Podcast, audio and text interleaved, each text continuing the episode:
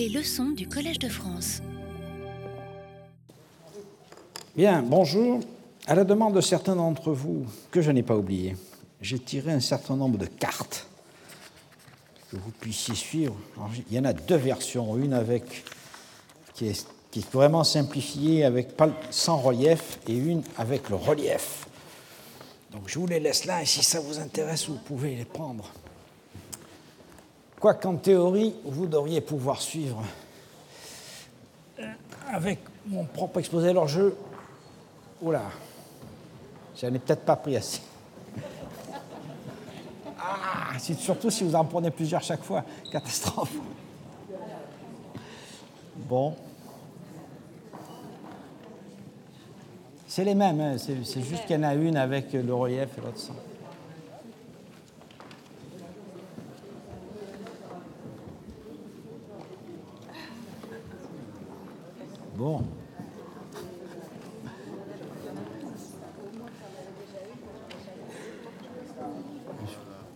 Excusez-moi, je ne pensais pas que ça aurait un tel. ça répondrait à un tel besoin. Bon, c'est pas très grave, vous les verrez sur l'écran quand même.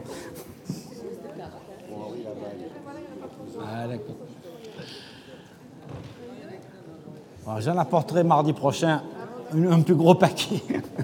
Bien.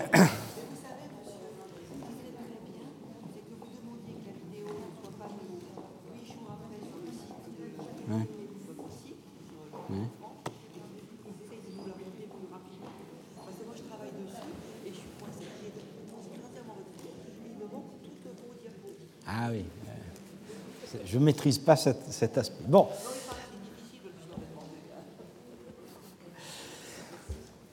Donc, comme je vous l'ai dit la semaine dernière, mon, projet au, cours des, trois années là, qui vont s'écouler, c'est de, de, présenter l'ensemble des recherches que nous avons faites dans le désert oriental d'Égypte, dans la perspective à la fois euh, de l'étude du commerce érythréen, c'est-à-dire le commerce entre l'Empire romain, l'Inde, Trapoban et au-delà, d'une part, et d'autre part l'exploitation des, ressources naturelles dans le désert euh, oriental. Et j'ai décidé de commencer par vous présenter les faits nouveaux, c'est-à-dire ce que nous, nous avons fouillé euh, avec notre équipe, euh, et ce que personnellement moi-même j'ai fouillé, de façon à ce qu'on ait les bases. À partir de là, nous étudierons ce qui avait été écrit jusqu'alors et progressivement nous essaierons de bâtir une synthèse. Alors la semaine dernière, j'ai commencé euh, tout à fait euh, basiquement par suivre la route qui menait de Coptos, où était située euh, l'origine des routes et à la fois sous l'Empire romain la douane et l'armée romaine, route qui va à Myosormos, je n'avais pas atteint la mer Rouge, mais nous allons l'atteindre aujourd'hui. Et puis nous commencerons euh, à examiner les fouilles faites le long de la route de Bérénice, en nous arrêtant principalement sur le premier fort euh, de la route de Bérénice qui s'appelait euh, Didumoy et qu'aujourd'hui s'appelle Hasselmeni, qui nous prendra un peu de temps car c'est probablement celui que nous connaissons le mieux à l'heure actuelle. Alors continuons donc la route de euh. Nous nous étions arrêtés à euh, Maximianon. Donc je vous rappelle simplement ces deux routes, hein, Coptos Myosormos et Coptos Bérénice. La première qui fait à peu près 170 km de, longueur et l'autre, nous le verrons, beaucoup plus longue, 380 km. Et nous nous étions arrêtés ici dans les montagnes, euh, au niveau de ce fort de Maximianon, qui, euh, comme je vous l'ai dit la semaine dernière, présente principalement deux grandes phases. Une phase du 1er siècle après Jésus-Christ, occupée jusque sous Néron et qui est ensuite euh, démolie et remplacée, je crois, sous Vespasien et occupée jusqu'à la fin du IIe siècle. Alors, continuons donc la route et le, fort suivant s'appelle Aramra, ce qui veut dire le rouge. Vous allez comprendre pourquoi, parce que la, euh, évidemment, la géologie du secteur est rouge et le fort lui-même est construit avec des pierres rouges. Euh, le fort d'Alhambra, malheureusement, euh, ne nous a pas livré de textes qui nous permettent de savoir comment il s'appelait dans l'Antiquité. Il ne nous a pas livré de texte parce que, comme vous le voyez, il est au milieu du wadi, hein, donc enserré entre deux hauteurs, et que la porte qui est située donc sur le côté nord, et donc le dépotoir qui généralement nous livre les textes a été emporté par le Wadi et ensuite recouvert par la route asphaltée euh, actuelle. Et donc, il n'y avait absolument aucun espoir de trouver quoi que ce soit. Ce euh, fort, en fait, euh, pour vous fixer les idées, est à, à, peu près 130 km de Coptos et à 50 km de la, de la mer. Et il a été fouillé par Michel Rédé en 1996. Euh, on voit ici une photo satellite. Vous voyez que le, Wadi a pénétré dans le, dans le fort, il a détruit euh, l'angle sud et euh, il a rempli le puits qui devait être dans ce secteur. On voit très bien sur la photo satellite encore aujourd'hui les casernements tout le long et ici un petit bâtiment qui est du même type que celui que nous avons déjà vu à Crocodilo et à Maximiano. C'est un carré à peu près qui fait du même ordre que les autres, 59 mètres par 57, avec quatre tours d'angle. Euh, ça, c'est le plan que nous avions euh, levé à l'époque. Les tours sont en partie abîmées, mais euh, elles sont bien restituables. Et à certains endroits, le, rempart est complètement conservé, puisqu'on a le chemin de ronde et une partie du, du, mur qui borde le chemin de ronde. C'est donc un plan très simple, comme vous voyez, avec des casernements adossés aux courtines et euh, ce bâtiment carré sur lequel euh, nous ne savons toujours pas euh, ce qu'en dire, et je pense que Michel Rédé aura une opinion là-dessus, nous en débattrons dans 15 jours. Et on ne peut pas en dire grand-chose dans la mesure où, comme tous les forts de cette époque-là, il est extrêmement propre. Hein. Lorsque euh, Michel Rédé a, fouillé les casernements, on a trouvé du sable posant directement sur le substrat euh, de colluvion du Wadi et qu'il y avait très très peu de mobilier archéologique. Tout ce qu'on peut dire, c'est qu'il est occupé au IIe siècle, mais euh, on n'en sait pas beaucoup plus. donc, c'est une aporie, la seule particularité qui ne vous a peut-être pas échappé, c'est que, à la différence de Maximiano et Crocodilo, mais euh, à la ressemblance du fort de Biramamat que nous avons vu la semaine dernière, la porte est défendue par deux tours carrées, ce qui me semble être le signe d'une deuxième phase, si vous voulez, de construction de fort, et je ne serais pas étonné que ce fort ait été construit dans le cours du deuxième siècle après Jésus-Christ. Euh, mais je ne peux pas en dire plus parce que franchement, on n'a pas, euh, pas plus d'éléments. Alors, une autre, un autre site tout à fait euh, important sur lequel nous aurions dû beaucoup plus travailler et qui malheureusement, sur lequel malheureusement nous n'avons pas passé assez de temps, c'est celui qui s'appelle Bir Seyala aujourd'hui et qu'on suppose être l'ancien Simiou, qui est situé à une quinzaine de kilomètres de, du fort précédent euh, et à euh, une quarantaine de kilomètres de la mer, dans un coude de la route. Et c'est un fort qui est construit dans un étroit wadi, vous le voyez ici, hein, donc le, wadi se, resserre, ce qui explique que euh, la force des eaux lorsqu'il y a des orages est emportée euh, la moitié à peu près du fort que vous voyez là. Donc le fort, c'est ce petit carré ici, au centre, vous voyez le puits, et euh, le wadi a chassé en quelque sorte le fort. Alors, il est évident, lorsque nous l'avons commencé à le fouiller, ce fort présentait une espèce de masse confuse de ruines antiques autour d'un puits moderne qui a été refait au XIXe siècle euh, on remarquait tout autour des déblais assez importants, vous voyez ici sur la photo satellite, qui correspondent au creusement du puits. Et euh, on, à vrai dire, l'état des ruines n'était pas extrêmement engageant, surtout que le, euh, Wadi, ici, avait totalement arraché la porte et évidemment le dépotoir qui était devant. Or, je vous le rappelle, la mission était quand même au départ euh, essentiellement prévue pour euh, mieux comprendre l'ensemble de ce dispositif, en grande partie en utilisant les textes que nous trouverions dans ces forts, et évidemment l'absence de tout dépotoir enlevait tout espoir en quelque sorte de trouver des textes, et de fait, on n'a pratiquement rien trouvé dans les fouilles que nous y avons faites. Mais j'ai beaucoup de regrets euh, de ne pas avoir plus passé de temps sur le fort du Bierceyala, car euh, c'est sûrement un point essentiel euh, du dispositif. Vous allez comprendre pourquoi. D'une part, donc là vous voyez le, plan masse que nous avons réalisé à l'époque, et vous voyez comment le, Wadi a, détruit une grande partie du fort. Ce qui importe d'abord, c'est de comprendre que la nappe phréatique est très proche et donc euh, que c'était un, puits facile à creuser. D'autre part, comme on peut le voir, alors vous voyez ici la masse euh, un peu confuse des ruines, hein, avec le puits moderne qui est ici, euh, et puis le rempart au moment où j'étais en train de faire les dégagements.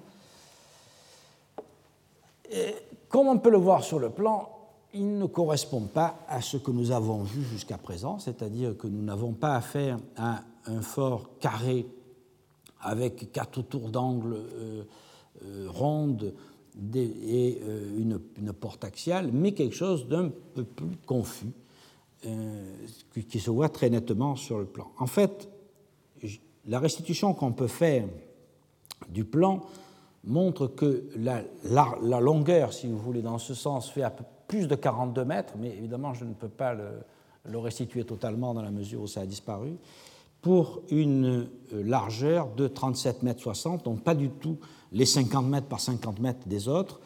Et il n'y a, pas, euh, de tour d'angle. Euh, et on voit bien qu'il y a plusieurs phases dans la construction du rempart. La porte n'était pas placée comme nous l'attendions sur le flanc nord, mais probablement dans cette partie-là, et malheureusement, elle a totalement euh, disparu.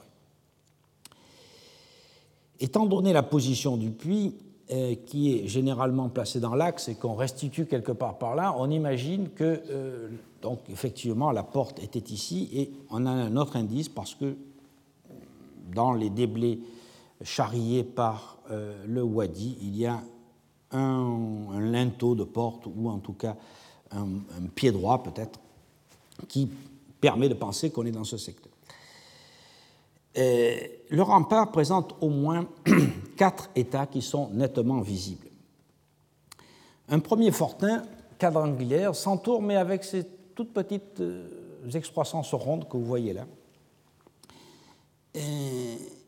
qui euh, fait donc à peu près 35 mètres euh, sur un côté, donc environ 120 pieds, un second état qui voit l'adjonction d'une tour quadrangulaire, qui est ici, qui défend donc mieux euh, le fort, euh, qui fait saillie euh, de 2 mètres 20 par rapport à la courtine. Une troisième phase dans laquelle la tour est doublée par deux contreforts, que vous voyez là, et une quatrième phase où l'ensemble du du rempart est doublé par une nouvelle courtine qui l'englobe. Et c'est ce que vous voyez ici. Cette quatrième état indique donc une réflexion totale de l'ensemble euh, et qui porte donc la largeur totale euh, de, euh, de, la courtine, environ 3 mètres de largeur. Cette décision de renforcer le rempart pourrait s'expliquer par un assaut des crues qui aurait déstabilisé, voire emporté une partie des courtines. Les tronçons euh, nord et ouest, comme vous le voyez d'ailleurs, présentent des tracés sinusoïdaux qui sont peut-être liés justement à ces mouvements de terrain euh, causés par euh, les crues du Wadi. L'intérieur du fortin est très bouleversé. Il comporte des casernements qui sont accolés au rempart, mais qui sont extrêmement ensablés et remplis de, sédiments. J'ai effectué des sondages dans deux d'entre eux et euh, qui ont montré une, très épaisse couche d'effondrement et je n'ai pas pu atteindre, par faute de temps, euh, le sol euh, primitif. Il existe trois citernes que vous voyez qui sont, qui sont ici, là, sur cette photo, qui sont creusées probablement à côté du puits et qui sont, comme d'habitude, bâties à la chaux, enduites de, de mortier de chaux et donc très solides.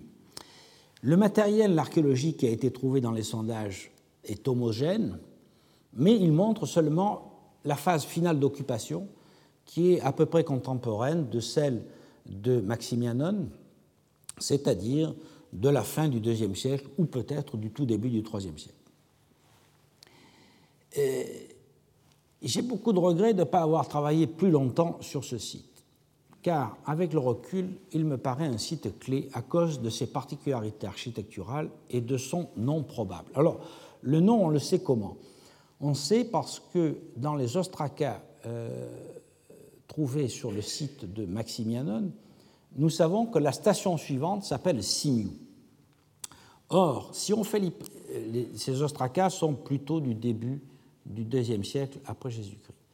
Alors, si on fait l'hypothèse que, euh, comme je viens de le dire, le fort de Hamra, euh, qui est situé entre euh, celui-ci, donc de Bir Sayala et Maximianon, n'est construit que quelque part dans le deuxième siècle, il est vraisemblable que ce simiou désigne le fort suivant, c'est-à-dire celui qu'on suppose être Bir Sayala. Mais évidemment, tout ça, c'est un, château un peu fragile, hein, un tissu d'hypothèse. mais j'y crois assez. donc la question de la date d'occupation du fort doit prendre en compte à la fois ce nom, et nous allons voir qu'il n'est pas négligeable, et euh, le matériel évidemment qu'on trouve. Alors, le, nom est important parce que si ce fort s'appelle Simiou, on pourrait peut-être, euh, à la suite d'une hypothèse d'Adam Bülow-Jacobsen, le rapprocher de Simias, euh, qui s'écrit avec deux M, hein, Simias, qui était un ami, euh, au sens euh, des textes de Ptolémée III, que Ptolémée III avait envoyé en Afrique à la recherche d'éléphants de guerre. C'est ce que nous dit Agatharchide dans Diodore de Sicile, livre 3, paragraphe 18.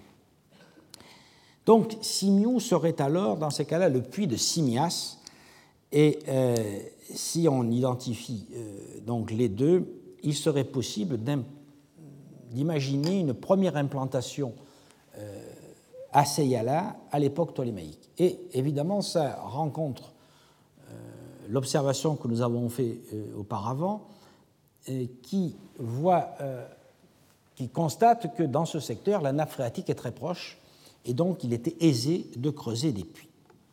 Alors, si on revient au site lui-même, on se rend compte que le plan tel que vous voyez là, évidemment, qui est très partiel, se rapproche du petit fort d'Abrac, qui est euh, là aussi un quadrilatère de 33 mètres de côté, là aussi sans tour d'angle, avec une simple cour entourée d'une rangée de pièces, et qui, un site qui a été prospecté par Steve Sidebotham et qui remonte à la période ptolémaïque.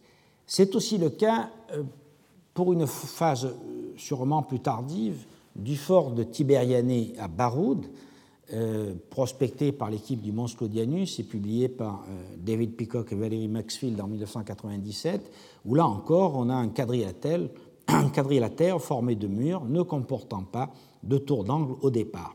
Les tours qui existent à Baroud ont été ajoutées dans un deuxième temps. Donc on aurait affaire à un fort de type ancien.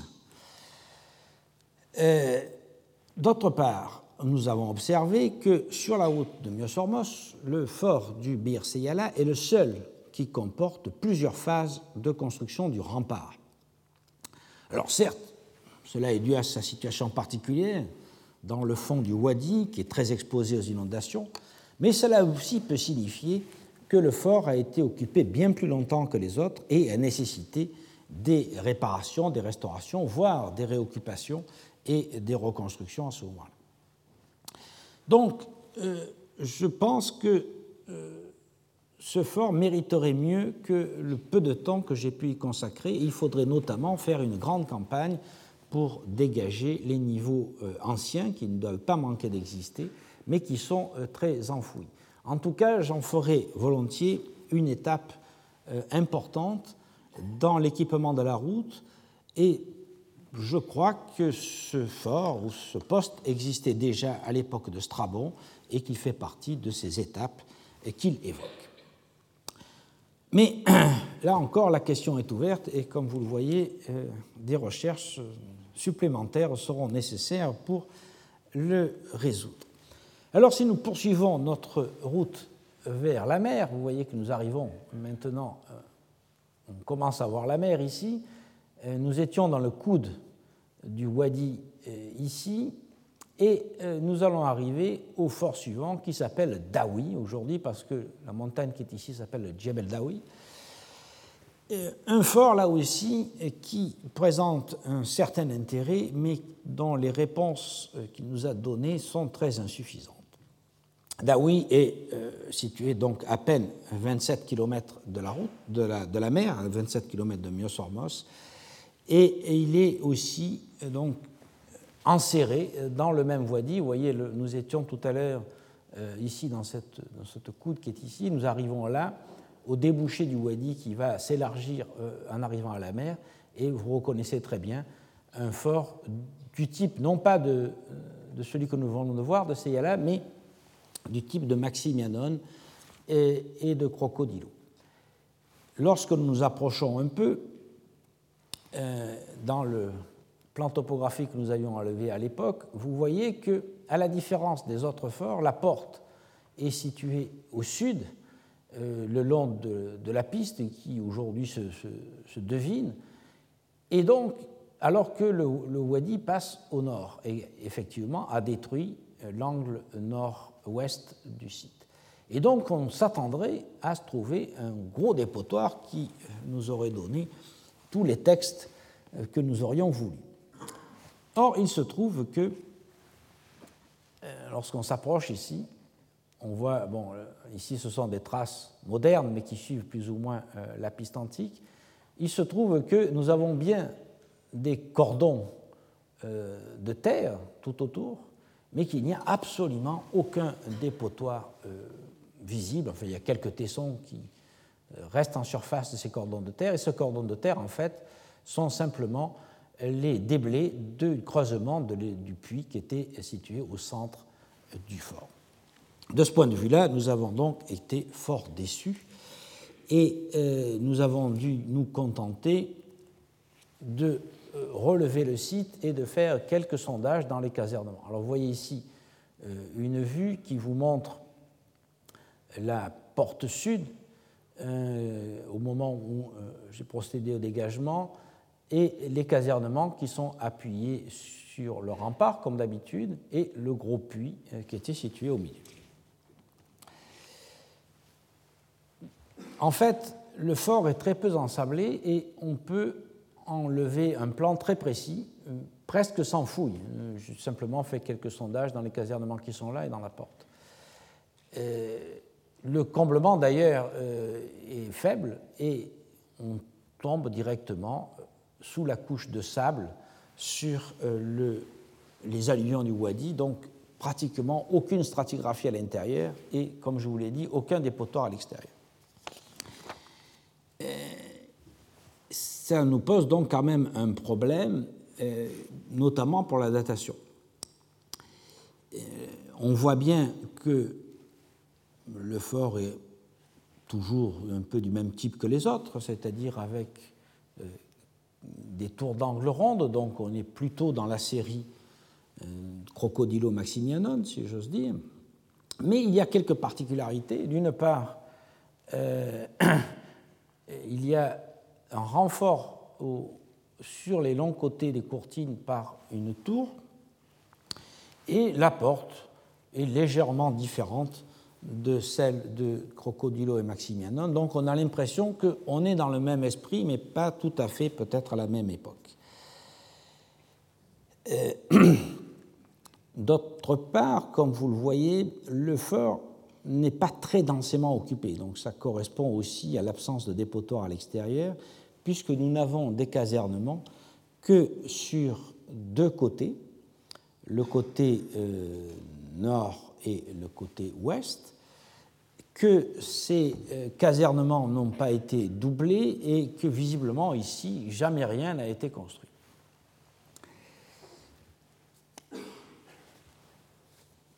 les dimensions sont à peu près du même ordre que les autres, légèrement plus grands, 55 mètres euh, d'est en ouest par 56 mètres du nord au sud, euh, mais ça, ça ne fait pas une, une, très grosse différence. Ce qui est intéressant, c'est que comme le site est peu ensablé et très visible, on voit bien comment euh, étaient disposés les casernements à l'intérieur. On, voit très clairement dans les casernements qui sont appuyés sur le côté ouest des banquettes où étaient euh, situés en fait les lits des euh, personnages, des soldats qui étaient ici.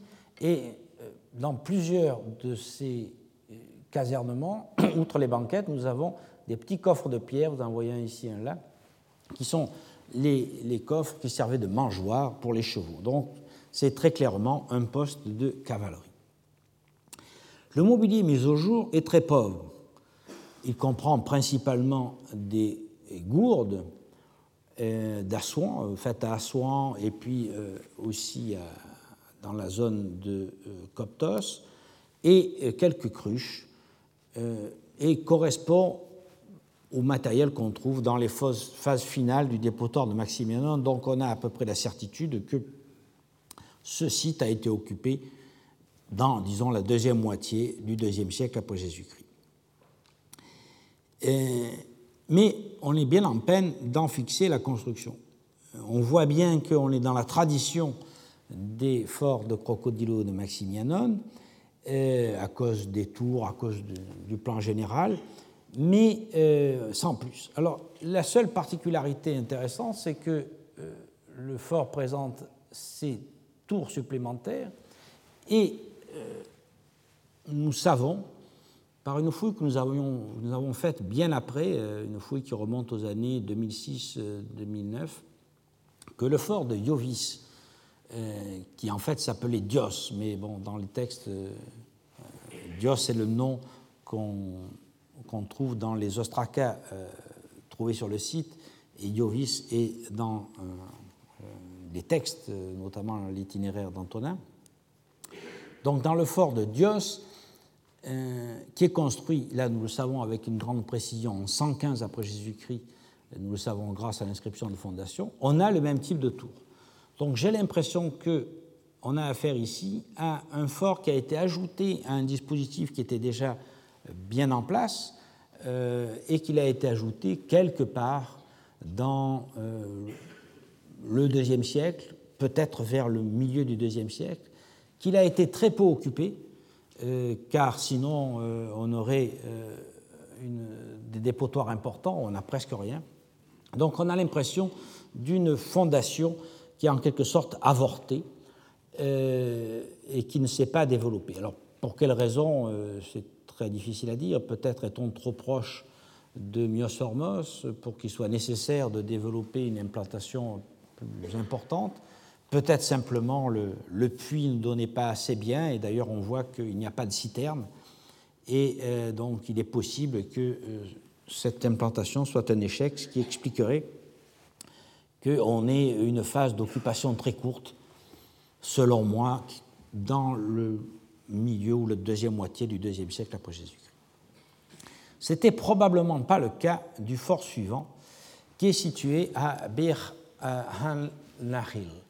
Alors, euh, le problème du Bir Nahil, c'est qu'il n'est pas situé exactement sur la route qui conduit à Myosormos, mais sur un diverticule euh, où il était parfois euh, utile d'aller lorsqu'on avait besoin de s'approvisionner en eau, parce que le Bir Nahil, évidemment, a une, une, source assez importante, une source d'eau, enfin on atteint plus facilement la nappe phréatique et ensuite on pouvait se rendre à Myosormos. Il est vraisemblable que le Mirnaril participe à l'alimentation en eau de Myosormos qui n'a pas d'eau euh, directement.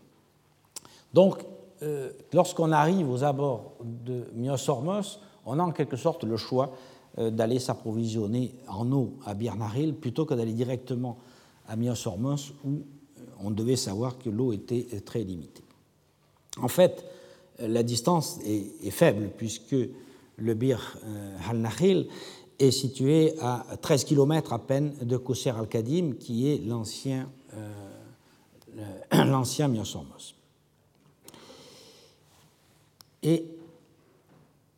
euh, le site est assez mal connu parce que nous-mêmes, nous n'y avons pas fait de fouilles, nous avons simplement fait un, relevé euh, des vestiges visibles qui sont très abîmés qui euh, ont été réoccupés à l'époque moderne par euh, des constructions. Vous voyez ici des bâtiments externes qui sont euh, peut-être d'époque moderne, ici un mur moderne. Donc tout ça est assez abîmé. Et nos collègues de, américains d'un côté et anglais de l'autre n'ont pas fait non plus de recherches très approfondies. Le, site avait été prospecté euh, dans la fin des années 1970 par l'équipe de Whitcomb et Johnson lorsqu'ils fouillaient à Myosormos, une prospection conduite par Martha Prickett. Et, puis donc, euh, après notre propre euh, relevé, le site a été vu et un peu étudié par Grimmerl et David Peacock, qui ont donné un compte rendu dans l'ouvrage qu'ils ont publié récemment sur Myosormos. Et donc, euh, je vous invite à, examiner. Donc, l'ouvrage s'appelle Myosormos, Qasr al-Kadim, Roman and Islamic Ports on the Red Sea, publié en 2006 euh, sous la direction de David Peacock et de Lucy Blue. Alors, dans, ce, dans cet ouvrage, qui euh, est principalement centrés sur le port lui-même. Ils abordent la question du Nahil, mais euh, ils font un compte rendu qui est très bref, qui confirme dans ces grandes lignes nos propres interprétations, mais euh, ils mettent en doute un certain nombre d'entre elles, euh, notamment ils mettent en doute le fait que la porte était à cet endroit-là. pour moi, il n'y a aucun doute euh, même si les vestiges sont, comme vous le voyez, euh, extrêmement peu clairs, la présence d'un dépotoir à à cet endroit-là donne une certitude absolue sur l'existence d'une porte et donc un plan probablement du même type que ceux qu'on a euh, sur les autres forts de la, de la route. on imagine que ces excroissances Là, ce sont des éboulis correspondent en fait à l'écroulement des tours d'angle et qu'il y avait un puits au centre. Aujourd'hui, les puits qu'on voit ici sont des puits modernes, mais euh, la nappe phréatique est très proche. Et donc, euh, à la différence des, des, sites comme Maximianon, Crocodilo, Hamra, Dawi, etc., on n'a pas besoin de faire des puits énormes euh, pour atteindre la nappe phréatique. Des, petits puits suffisent. Et j'imagine que euh, le puits antique doit se situer effectivement dans ce secteur. L'eau d'ailleurs n'est pas très bonne à Bernarel, euh, c'est une eau saumâtre, mais sa teneur en sel est assez basse et permet la consommation humaine. Donc elle n'est pas très agréable à boire, mais elle est consommable. Et il est évident que lorsqu'on arrive notamment du désert, on la trouve certainement assez bonne. Le fort donc, est situé sur une, petite colline euh, qui culmine à 320 mètres d'altitude et euh, il est euh, occupé certainement au deuxième siècle après Jésus-Christ. le problème, c'est qu'on n'a pas de fouilles et on est bien obligé de se fier aux prospections qui ont été faites soit par l'équipe américaine, soit par notre propre équipe, et euh, bon, le, matériel est assez peu euh, caractéristique. On, y trouve principalement des amphores égyptiennes, dites amphores égyptiennes 3, et, du mobilier euh, du type gourde fabriquée à soins, etc. Donc on a une certitude que le fort est occupé dans le deuxième siècle, mais on ne sait pas à partir de quand il est utilisé. Ma conviction est que dans la mesure où ce site fonctionne probablement comme source d'eau pour le port de Myosormos, qu'il est occupé certainement depuis euh, l'époque ptolémaïque et qu'il est euh, ensuite occupé au moins jusqu'à la fin de Myosormos, c'est-à-dire vers euh, le début du IIIe siècle après Jésus-Christ. Mais malheureusement, là encore, il faudrait une fouille plus approfondie pour s'en assurer, et c'est quelque chose qui reste à faire, ce site n'ayant pratiquement jamais été touché. Alors nous arrivons enfin à, euh, la mer et à Myosormos. Euh, Myosormos qui est situé à l'emplacement d'un site qui est connu depuis fort longtemps, qui s'appelle Koser al-Kadim. Je ne vais pas m'étendre euh, sur les détails de la fouille car il faudra y revenir de façon plus approfondie par la suite, mais je vais vous donner quelques éléments pour la compréhension. D'abord, on ne sait pas exactement à quelle époque Myosormos a été euh, fondé. La première attestation qu'on en ait remonte à la fin du IIe siècle avant Jésus-Christ et se trouve chez euh, Agatharchide dans euh, une partie qui est rapportée par Photus en 250, paragraphe 81. Agatharchide donne la première attestation sûre du toponyme et ajoute que le port qu'il décrit comme l'hymen méga, c'est-à-dire un grand port, s'appelle à, son époque Aphrodite, mais apparemment ce nom ne s'est pas imposé. En revanche, euh, il ne mentionne pas le port de Bérénice euh, à cette époque-là, pourtant qui existe. Le développement de Myosormos est lié directement à l'accroissement du commerce oriental suscité par la demande grandissante des produits de luxe érythréens à Rome. Euh, on a effectivement une concomitance entre la présence accrue de négociants italiens à Alexandrie euh, dans le deuxième siècle avant Jésus-Christ et la charge confiée en 130 avant Jésus-Christ à un certain Sotéricos, qui est un grand personnage de la cour euh, d'Alexandrie, et qui est délégué à l'extraction des pierres précieuses et aux navigations dans la mer Rouge, euh, évidemment avec pour mission de s'assurer de la sécurité des transports, des transports d'aromates euh, et du commerce en général dans le désert de Coptos.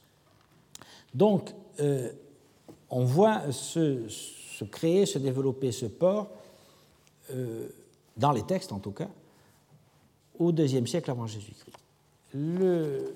Développement va complètement changer de nature à partir de l'époque d'Auguste, euh, car au témoignage de Strabon, le trafic alors se multiplie par pratiquement 10 par rapport à ce qu'il existait auparavant, et donc on doit assister à une explosion en quelque sorte de, euh, des constructions dans cette zone.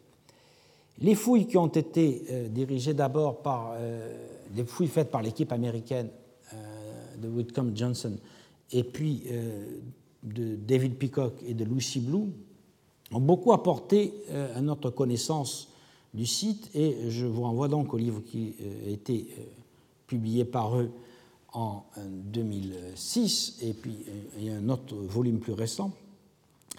Et pour ma part, j'avais développé l'hypothèse, euh, dans un livre que nous avons publié en 2004 sur la route de Myosormos, que, euh, étant donné qu'à l'époque, on ne connaissait pas de vestiges d'époque ptolémaïque à Kosser al-Kadim, j'avais pensé que, en fait, ce qu'on voit ici à Kosser al-Kadim, bon, il faut que vous imaginiez que le port était situé dans ce secteur-là, dans la Chakpa, qui est aujourd'hui complètement ensablé, et euh, le, les constructions se développent sur cette petite colline qui est ici, et peut-être en bordure ici.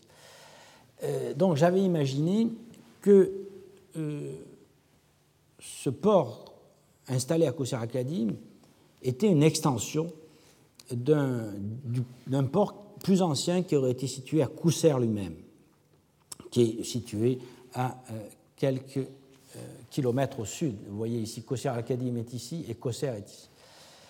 Et en quelque sorte que ce serait le, pardon, le développement du commerce qui aurait nécessité la création d'un nouveau port.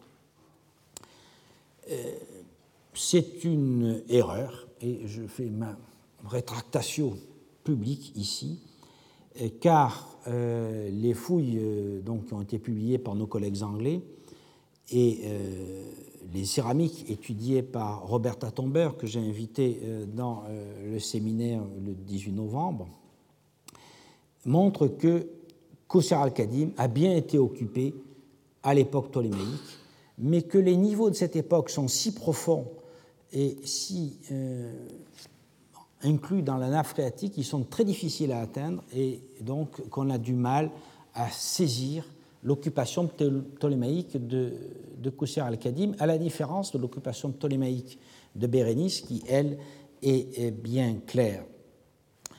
Euh, il faut aussi ajouter que le changement d'échelle qui se produit à l'époque romaine, avec euh, la multiplication pratiquement par 10 du trafic, et probablement donc euh, des vestiges, fait qu'on voit principalement, lorsqu'on fait la fouille, les vestiges de l'époque impériale et très très mal les vestiges antérieurs. Enfin, le site lui-même a été occupé encore plus tard, au Moyen Âge, lorsqu'il devient un port, ou même l'un des ports principaux, pour aller au pèlerinage de la Mecque. À ce moment-là, les, les pèlerins qui partent de Couche, une ville qui est immédiatement au sud de Coptos, euh, partent de Couche, donc suivent à nouveau la route de Myosormos euh, à travers le Wadi Amamat et aboutissent à nouveau au port de Qusr al-Kadim et partent de là, traversent la mer Rouge pour aller au pèlerinage de la Mecque. Donc tout ça rend euh, la situation topographique et stratigraphique de la fouille de Qusr al-Kadim complexe et euh, donc mérite un développement euh, sûrement plus important que le très bref résumé que je fais aujourd'hui. On y reviendra euh, certainement par la suite. Mais donc je voulais simplement vous montrer où on aboutit et quels sont les problèmes. Alors ici, un problème plus récent que, que, nous avons vu se construire dans les années, à la fin des années 1990, c'est ce grand complexe touristique qui a privatisé euh, l'ancienne, la, plage qui en fait est l'entrée du pont antique, qui a probablement détruit une partie des vestiges, mais bon, le site principal est situé ici et donc euh, à l'abri, et, qui évidemment force un peu la, perception aujourd'hui. Euh, ici, une vue d'un peu plus près, vous voyez, c'est très difficile de distinguer les, vestiges, on voit quelques bâtiments ici et là, euh, et euh, les fouilles anglaises ont porté non seulement sur les bâtiments, mais aussi sur les installations portuaires euh, totalement sablées qui sont ici. Et ce qu'on voit évidemment de plus clair, ce sont les vestiges d'époque médiévale. ici, la partie dégagée par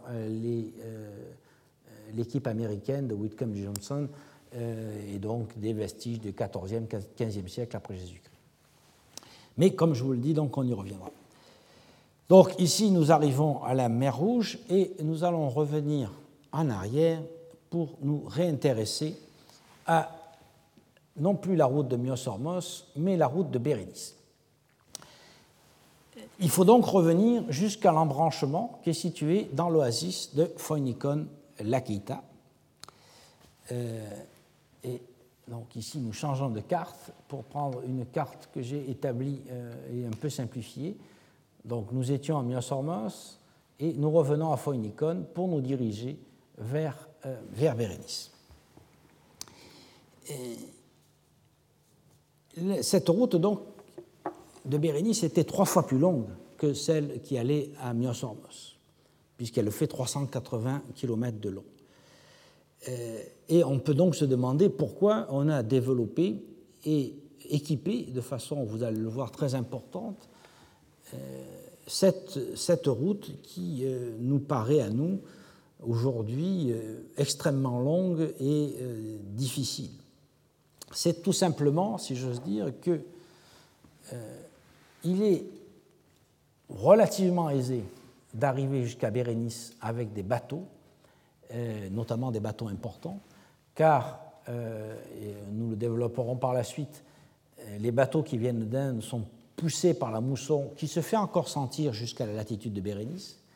Mais par contre, il est très difficile de remonter la mer Rouge au-delà de Bérénice, car dans cette partie de la mer Rouge, les vents dominants viennent du nord, et donc il faut, comme on dit en termes techniques, tirer des bords, euh, c'est-à-dire naviguer en zigzag pour remonter contre le vent, et c'était difficile pour des navires antiques qui n'avaient pas évidemment les capacités nautiques de nos voiliers de course actuels, et c'était aussi difficile, et ça l'est encore aujourd'hui, car euh, tirer des bords suppose de s'approcher des côtes, or euh, les côtes sont très dangereuses à cause des récifs coralliens et des hauts fonds. Donc, euh, le port de Bérénice, qui est certes excentré, beaucoup, trop au sud, était quand même préférable, notamment pour les gros tonnages. Et on voit bien que le changement se produit assez vite, puisque à l'époque de Strabon, c'est Myosormos qui est le grand port du commerce érythréen, et c'est là qu'il nous dit, donc Strabon écrit vers 25 avant Jésus-Christ, hein, il nous dit euh, le trafic a été multiplié par 10, et dès qu'on euh, rentre dans le premier siècle après Jésus-Christ et qu'on suit le texte de Pline qui écrit, nous allons le voir dans les années 70, euh, on voit bien que Myosormos est déjà déclassé et que c'est Bérénice qui a pris le dessus en tant que port, parce qu'évidemment, le tonnage des, des, trafics a beaucoup augmenté, le tonnage des bateaux aussi, et qu'il est devenu, ou redevenu plutôt, nous le verrons, redevenu plus attractif de s'ancrer à Bérénice. Bérénice d'ailleurs qui n'a pas de vrai port, à la différence de Myosormos, puisqu'on s'ancre dans la baie, hein. euh, ce n'est pas un bon port du tout, mais qui a cet avantage euh, de euh, pouvoir accueillir des gros bateaux arrivant au port poussé par, la mousson. Alors, évidemment, l'inconvénient, c'est qu'à la différence de cette route relativement courte, il fallait au minimum 12 jours pour parcourir la route de Bérénice à Coptos, là où on mettait moitié moins de temps, beaucoup moins que moitié moins de temps, pour venir de Myosormos. Et je pense que si Myosormos continue à être euh, utilisé assez largement jusqu'à la fin du IIe siècle. Ce n'est plus à ce moment-là pour le grand trafic euh, venu d'Inde et euh, d'Arabie, mais parce que, comme c'est la distance la plus courte, c'est là que, viennent les bateaux euh, qui portent des, matériaux plus légers, et c'est surtout par là que passent les officiels, le, courrier et, tout ce qui ne demande pas de, gros bateaux de, transport.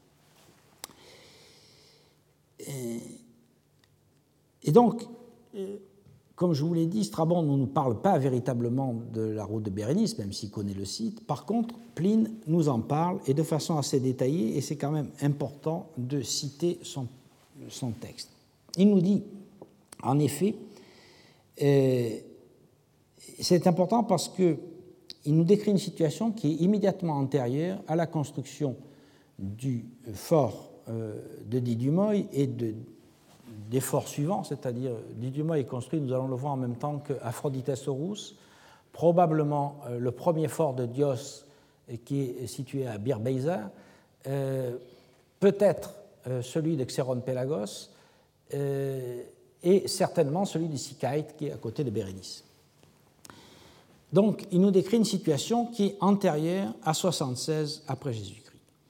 Et euh, donc, on, est probablement dans les, informations qu'il a qui sont tout à fait euh, euh, à jour, nous donne la situation vers 70, disons. Et il dit ceci À partir de Coptos, on voyage en chameau. Les étapes ont été prévues pour le ravitaillement en eau. La première, à 22 000 de Coptos, s'appelle Hydroma et donc ça veut dire euh, l'endroit où il y a de l'eau. Hein. Et à 22 000, on est à Phoenikon. Donc euh, il ne dit pas le nom de Phoenikon, mais il dit c'est en quelque sorte le point d'eau. Le deuxième est un jour de marche en plein désert. Euh, comme il ne donne pas de nom, cela veut dire que les caravanes bivouaquaient, euh, notamment aux heures chaudes.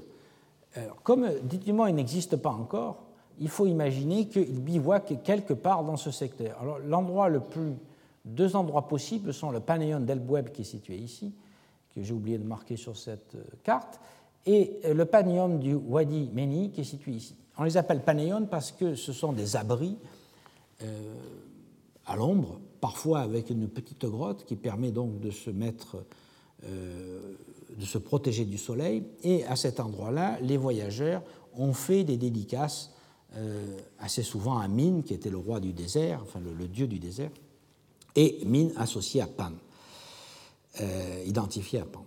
Et donc, on a, et nous y reviendrons pour le cas euh, du, la semaine prochaine pour le cas du Panéon du Wadi Meni, de nombreuses inscriptions qui donnent euh, à la fois le détail euh, des voyages, le nom des gens, d'où ils viennent, leur date, et aussi donc quelques dévotions faites à cette occasion. Donc il nous dit, le deuxième jour est un, jour de marche en plein désert, le troisième jour dans un autre hydroma à 85 000 de Coptos.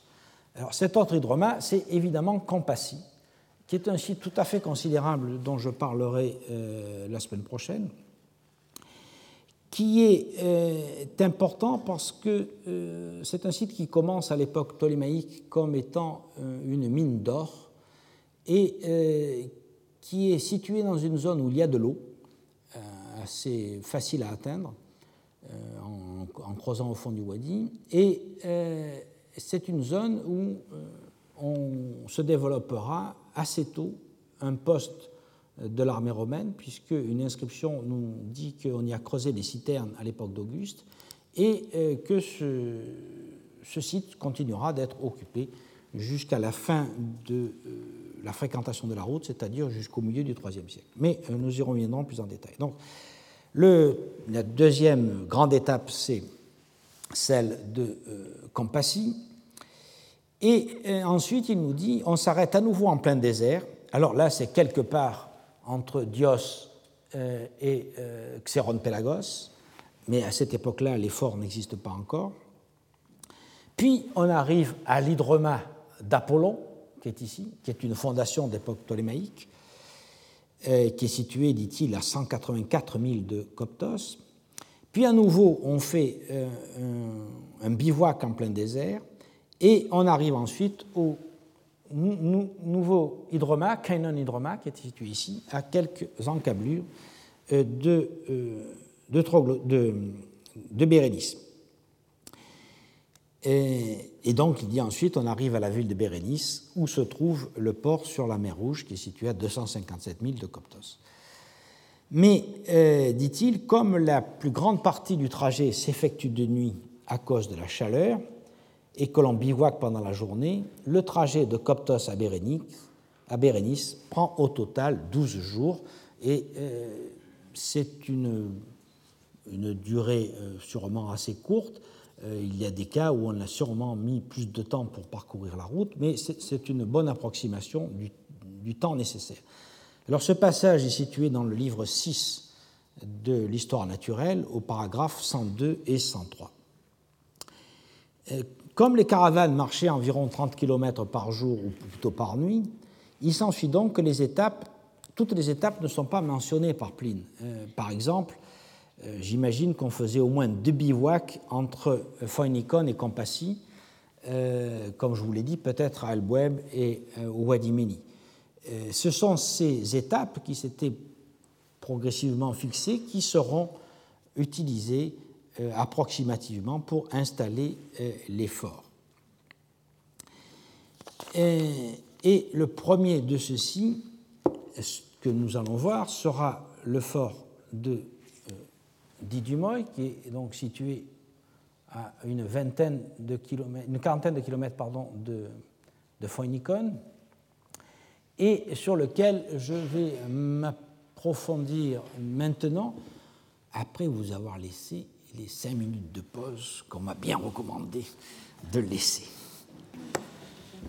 Bien, nous allons commencer notre description de la route de euh, Bérénice par ce fort de Didumoy. Euh, là encore, euh, on se trouve dans la même situation bibliographique que celle de la route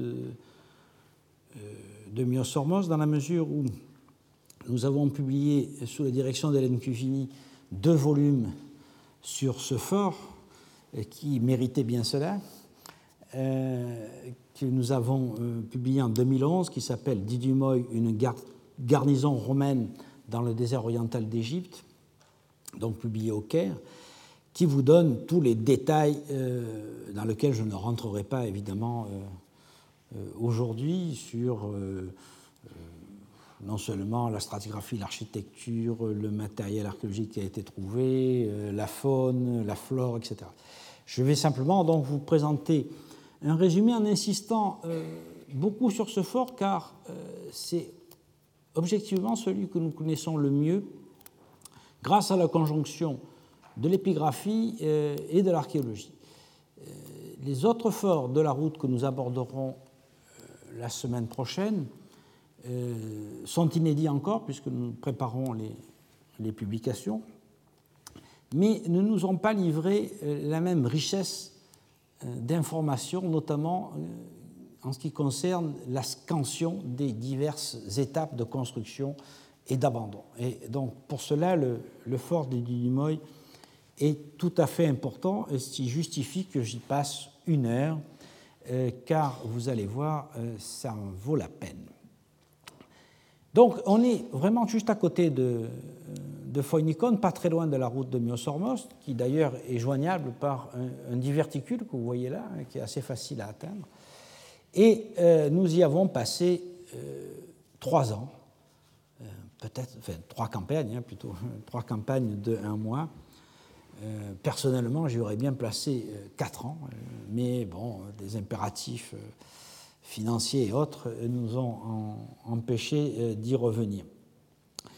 On y a travaillé entre l'hiver 1997 et l'hiver 2000, euh, grâce, et je tiens à le souligner, à un soutien sans faille du ministère des Affaires étrangères par le biais de la Commission des fouilles et de l'Institut français d'archéologie orientale du Caire, qui est d'ailleurs l'éditeur euh, de la publication que vous pouvez vous procurer assez aisément. Ce site était déjà connu. Pour vous fixer les idées, la, vue est prise depuis euh, la colline qui est au sud, ici notre camp, là où nous habitions pendant ces mois d'hiver, qui sont quand même relativement chauds, et le fort lui-même qui est situé euh, ici. Vous voyez la masse sombre des remparts et cette énorme masse qui est ici qui correspond au dépotoir qui a livré énormément de textes et de documents le site était déjà bien connu euh, par euh, à la fois les textes, euh, l'itinéraire maritime d'Antonin le signal, et aussi la table de Peitinger, avec d'ailleurs une erreur amusante, puisque vous voyez ici donc le Nil, la, route qui part de, Coptos, qui fait une première étape à Phénicier, c'est-à-dire Phoenikon, hein. et ensuite la première étape sur la route d'après la table de Peitinger serait Aphrodite, qui est en réalité Aphrodita Saurus, mais qui est situé après Didumoy. Et la deuxième étape est Didumoy, que vous voyez là. Et donc, il y a une inversion par le copiste des deux toponymes. Puis ensuite, on, continue la, série assez logiquement avec Compassi, Dios, Xéron, etc. Donc, le site était connu et on connaissait son nom. Euh, le premier plan et la première prospection véritable a été effectué par euh, Wilkinson, euh, qui euh, a visité le site le 6 mai 1826 et qui a donc dressé ce plan qui est, avec les moyens de l'époque, bien sûr, relativement juste. Hein, finalement, je ne dirais pas qu'on n'a pas fait beaucoup mieux, mais ça ne change pas fondamentalement le, le, plan et la compréhension. On a affaire ici, donc, avec, il avait bien vu qu'il y avait la porte au nord, un très grand trou qui correspond au puits, des casernements appuyés contre et des citernes qui sont indiquées ici par C. il en a vu trois, en réalité il y en a quatre, mais une n'était pas visible et ce sont nos fouilles qui l'ont montré. Il y a eu une première fouille le 29 et 30 septembre 1873. Euh, ces jours-là, le colonel Colson, euh, qui était chargé d'une mission euh, de reconnaissance dans le désert entre Kena et Bérénice, s'était rendu de la Keita à Dédumoy et avait commencé à dégager ce qu'il croyait être le puits. Alors on ne sait pas trop bien où est-ce qu'il a imaginé de faire ses recherches, dont on n'a pas retrouvé une trace très précise. Mais euh, après un effondrement, euh, le jour même, il a renoncé en se rendant compte que l'entreprise était inutile et qu'il n'était donc pas possible de recreuser le puits romain pour le remettre en service, ce qui était le but. Euh, ce qui est intéressant à noter, parce que finalement on est dans des conditions de voyage qui sont assez peu différentes de celles de l'époque romaine, c'est qu'il lui a fallu 8 heures de marche à sa caravane de 65 chameaux pour aller euh, de l'Akita à, Didumoy, qui s'appelle en arabe Hasselmeni, et, donc ça nous donne une assez bonne approximation de ce, du temps qu'il fallait une caravane d'époque romaine pour faire la même distance. Donc il faut imaginer que les caravanes marchent à peu près 8 à 9 heures et donc d'étape en étape euh, vers la, euh, vers la ville de, vers le port de Bérénice.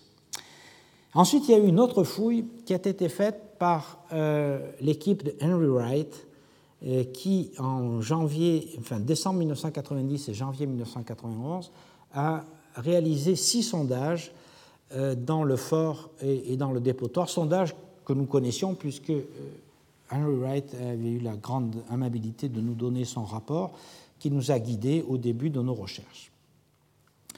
Comme pour les fouilles antérieures, notre équipe sur place, euh, pendant les, trois campagnes qui se sont déroulées là, comprenait Hélène Cuvini et Adam Bilo Jacobsen qui s'occupaient du déchiffrement des textes que nous trouvions, Michel Rédé euh, et Claude Blanc, Isabelle Sachet et moi-même qui nous sommes occupés des fouilles euh, elles-mêmes dans le fort et dans le dépotoir.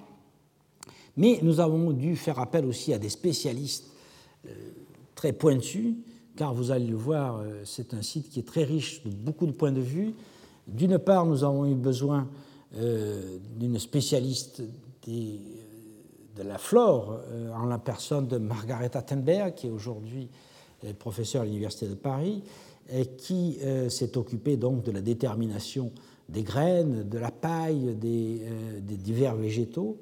Nous avons eu besoin aussi d'une spécialiste des restes phoniques et euh, donc des, ossements qui ont été trouvés en grand nombre dans le dépotoir. Et nous avons fait appel à Martine de Guillou, qui s'est aussi occupée euh, et qui a publié la très belle collection d'objets en cuir qui a été euh, trouvée sur ce site, qui est le site qui a, où la matière organique est le mieux conservée de la route. Et donc nous avons trouvé beaucoup de tissus, beaucoup de, de cuir et les tissus, en grand nombre, donc, ont été étudiés par euh, Dominique Cardon, euh, directeur de recherche au CNRS, et sa collègue anglaise, Hero Granger Taylor, qui euh, donc se sont partagés toutes les deux la tâche d'étudier ces centaines de chiffons, si on peut dire, qui sont sortis de cette fouille. Chiffons très importants car leur état de conservation est tel qu'ils ont permis parfois de remonter de plusieurs centaines d'années, voire même de mille ans, certaines techniques que l'on croyait avoir seulement été développées au Moyen Âge. Donc, euh, une fouille qui a été pour nous extrêmement euh, euh, enrichissante et qui a demandé l'apport de beaucoup de spécialistes.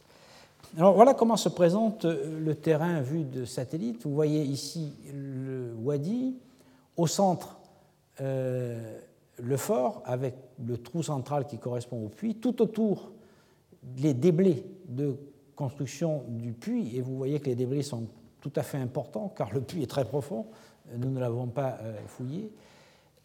au nord, ici, la première colline au pied duquel était établi notre camp, que vous avez vu sur la photo tout à l'heure, et c'est dans cette colline qu'on a extrait les blocs qui ont servi à construire le fort. Nous allons voir quelques traces d'extraction.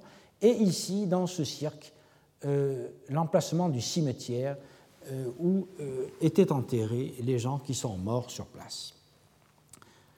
Alors voici une vue de la carrière hein, qui est très ensablée aujourd'hui. Vous voyez les fronts d'extraction où on a extrait les blocs qui ont servi à construire le rempart.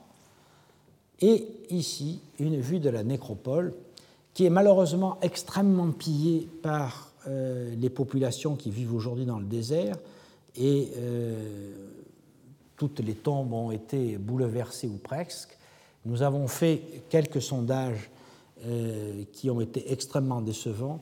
La seule tombe euh, qui avait par miracle échappé au pillard était celle-ci, une tombe de femme dont le squelette était assez bien préservé et qui a permis des études intéressantes, mais qui était accompagnée d'absolument aucun matériel ce qui n'est pas une particularité de ce site, puisque euh, les tombes que j'ai fouillées récemment, encore l'année dernière, euh, sur le site de Xeron Pelagos, euh, ne livrent absolument aucun mobilier d'accompagnement.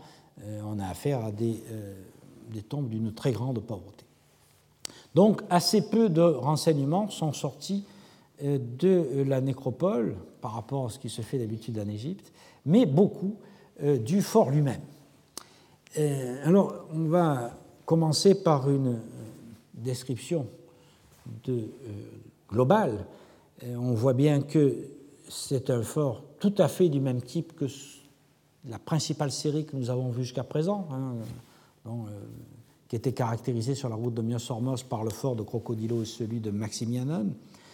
on a affaire à un fort qui fait à nouveau 54 mètres de longueur mais qui est un peu plus étroit que les autres, qui fait 44 mètres de largeur, et euh, dont la construction, euh, très ensablée, euh, est ruinée par tronçons. Cette partie-là est assez ruinée, celle-ci aussi.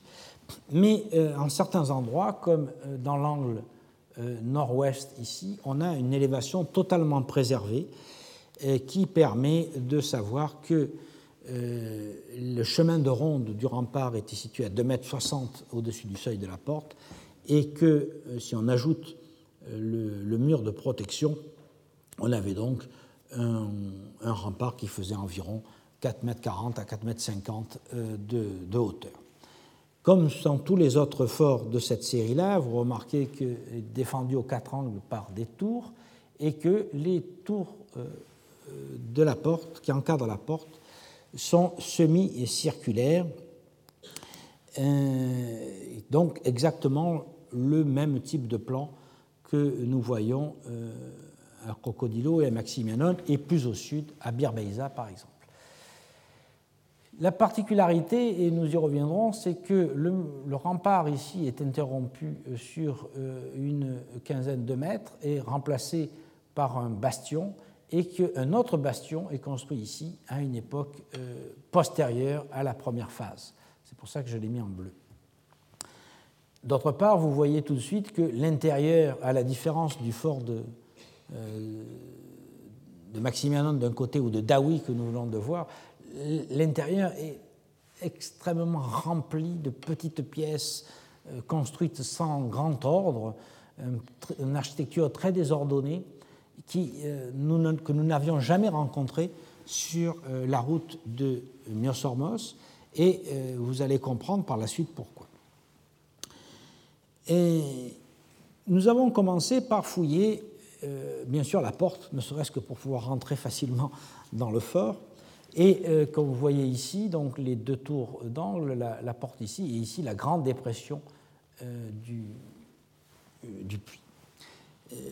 ça permet de rentrer plus facilement et on a, nous avions l'espoir de trouver dans les décombres de la porte l'inscription de fondation ce que nous n'avons pas trouvé, car l'inscription de fondation a été malheureusement euh, déplacée et très cassée euh, à une époque où le fort était abandonné, une époque qu'on ne peut pas déterminer, qui, qui situait globalement entre l'Empire romain et l'époque moderne, mais je suis incapable de dire précisément quand, le, linteau de la porte et l'inscription ont, été cassés.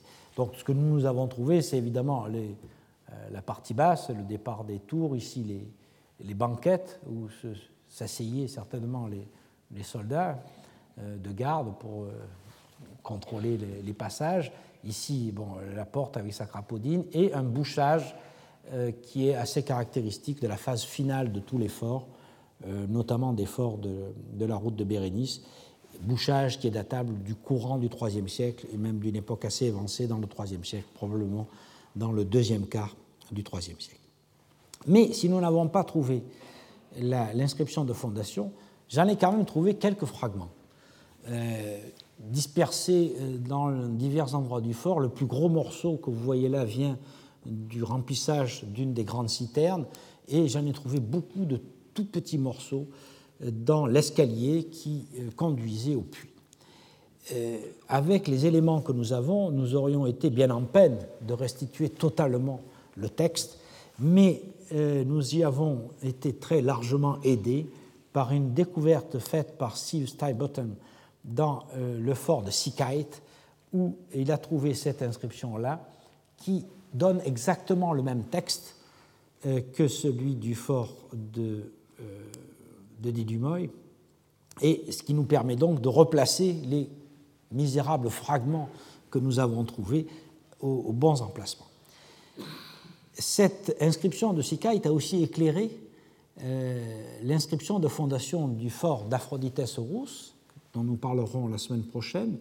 Et donc, on a affaire à une série où les inscriptions sont tout à fait euh, parallèles, voire identiques. Ces, textes ont été euh, donc connus en trois exemplaires aujourd'hui, ont été publiés dans un article commun de Roger Bagnal, Hélène Cuvini et Adam Bulow-Jacobsen qui s'appelle Security in Water in the Eastern Desert Roads, the prefect Julius Ursus and the construction of Presidia under Vespasian, paru dans the Journal of Roman Archaeology en 2001, de la page 325 à la page 333. Euh, le, texte nous dit ceci. Euh, L'année, euh, je vous passe le, latin, on va passer directement au français. Dans, la dernière, dans la neuvième année de l'empereur Vespasien César Auguste, Lucius Iulius Ursus, préfet d'Égypte, revenant de Bérénice, donna des instructions pour qu'on cherchât l'eau phréatique dans ce lieu. Il ordonna que, lorsqu'elle aura été trouvée, Marcus Trebonius Valens, préfet du désert de Bérénice, veilla à faire construire un fortin et une citerne. Donc, c'est un texte absolument merveilleux parce que tout est dit. On a la date très précise, puisque la neuvième année de l'empereur Vespasien, c'est 76-77 après Jésus-Christ. Et nous connaissons les raisons de la fondation de ce fort, qui est clairement la recherche de l'eau. Hein. le texte nous dit très bien que le, préfet qui a fait le voyage à l'époque où il n'y a pas encore justement tous ces puits, euh, s'est dit il faut équiper mieux le, trajet et donc donner plus d'eau euh, aux caravanes qui passent. Et donc il a ordonné qu'on cherche euh, de l'eau et aux endroits où on l'a trouvé, qu'on construise une forteresse pour protéger le, puits.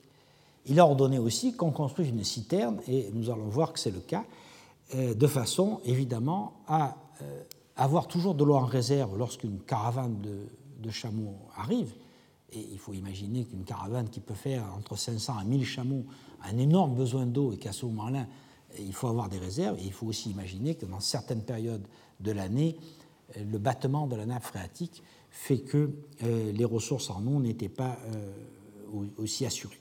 Donc les citernes sont tout à fait essentielles pour servir de tampon lorsqu'il y a une grosse demande et lorsqu'il y a au contraire une faible offre, si j'ose dire, d'eau. Cela nous conduit donc à étudier d'abord et avant tout la question de l'eau et, du puits et des citernes.